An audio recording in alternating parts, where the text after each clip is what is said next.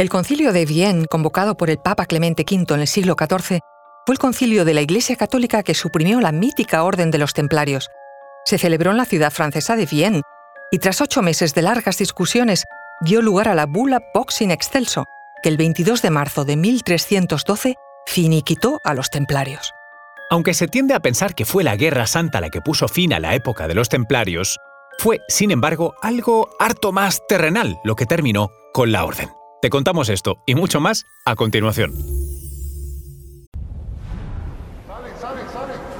Conoce mejor al equipo que protege nuestras costas. Alerta en el mar, el jueves a las 10 un nuevo episodio en National Geographic. Soy Luis Quevedo, divulgador científico. Y yo soy María José Rubio, historiadora y escritora. Y esto es Despierta tu curiosidad, un podcast diario sobre historias insólitas de National Geographic.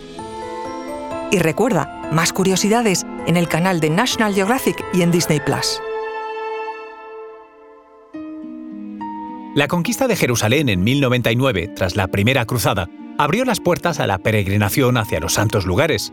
Como consecuencia inmediata, se fundó la Orden del Temple, ideada por Hugo de Paynes para garantizar la seguridad de los peregrinos. Los novicios que ingresaban en el temple debían renunciar a cualquier posesión terrenal, pero la orden pronto se vio beneficiada por un gran número de donaciones, tanto en bienes y muebles como de dinero y armas, además de privilegios y exenciones fiscales de reyes y del papado. Su enorme riqueza se basó en dos pilares, las encomiendas y la banca. Las encomiendas incluían haciendas, inmuebles, títulos y poblaciones con rentas, derechos y aranceles. Por otro lado, la banca les propició el control monetario. Las actividades financieras se vieron facilitadas por su carácter internacional.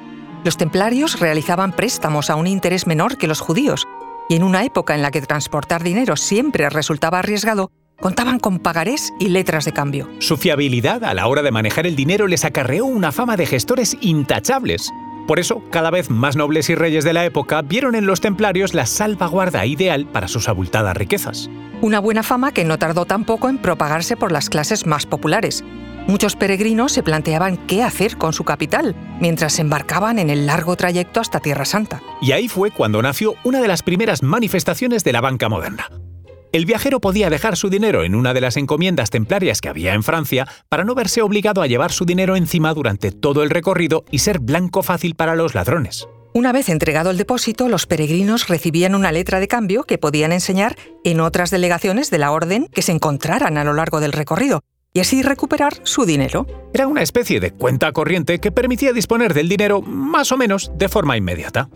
También los reyes aprovecharon este sistema para hacer transferencias entre Francia e Inglaterra y para enviar recursos a las tropas destinadas en Jerusalén. Un siglo después de su fundación, la orden era un Estado dentro del Estado, tanto en el sentido militar como económico, pues poseía más de 9.000 encomiendas, unos 30.000 caballeros y sargentos, 50 castillos por toda Europa y Oriente Próximo y una flota en los puertos de Francia para labores mercantiles y militares.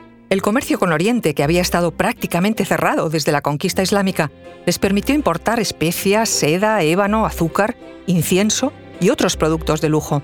Pronto los rumores de que los templarios atesoraban enormes riquezas, que incluían sagradas reliquias traídas de Tierra Santa, alimentaron la imaginación popular.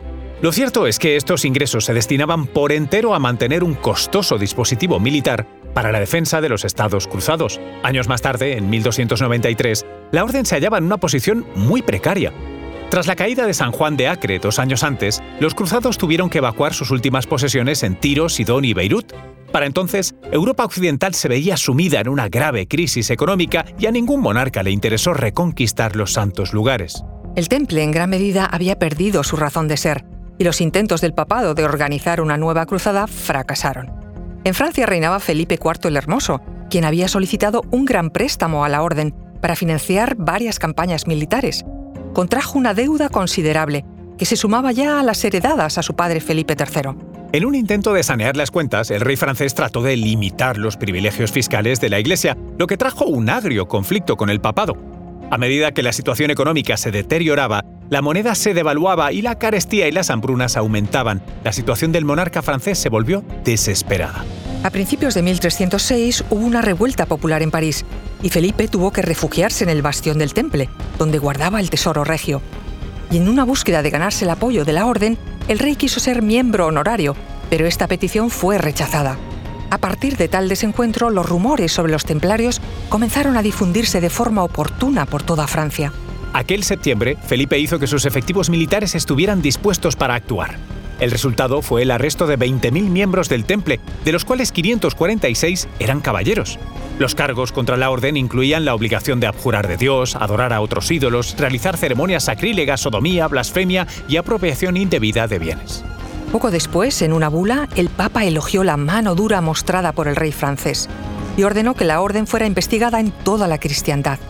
También solicitó que se confiscaran todos sus bienes para que la Santa Sede se hiciera cargo de ellos. Sin embargo, en Castilla y Portugal no se actuó contra ellos hasta que se promulgaron nuevas bulas y en Aragón hubo resistencia templaria en varios castillos. Finalmente, en los reinos hispanos los templarios fueron absueltos. Fue así el 22 de marzo de 1312 en el concilio de Vienne cuando se decretó la disolución oficial del Temple, el reparto de todos sus bienes. Tras declararse inocentes, Jacques de Molay, el gran maestre templario, y otros 38 templarios fueron llevados a una isla del Sena para morir en la hoguera. La tradición asegura que, mientras su cuerpo era devorado por las llamas, el último maestre templario profirió una maldición contra el linaje real de Francia. A lo largo de los meses siguientes, uno tras otro, los principales responsables del proceso perecieron, y en noviembre de 1314, Felipe IV falleció en un accidente de caza. A los dos hijos de Felipe IV de Francia, que fueron Felipe V y Carlos IV, se les conoce como los reyes malditos, ya que murieron años después sin descendencia, y así el fin de la dinastía de los Capetos quedó ligada para siempre a la leyenda templaria.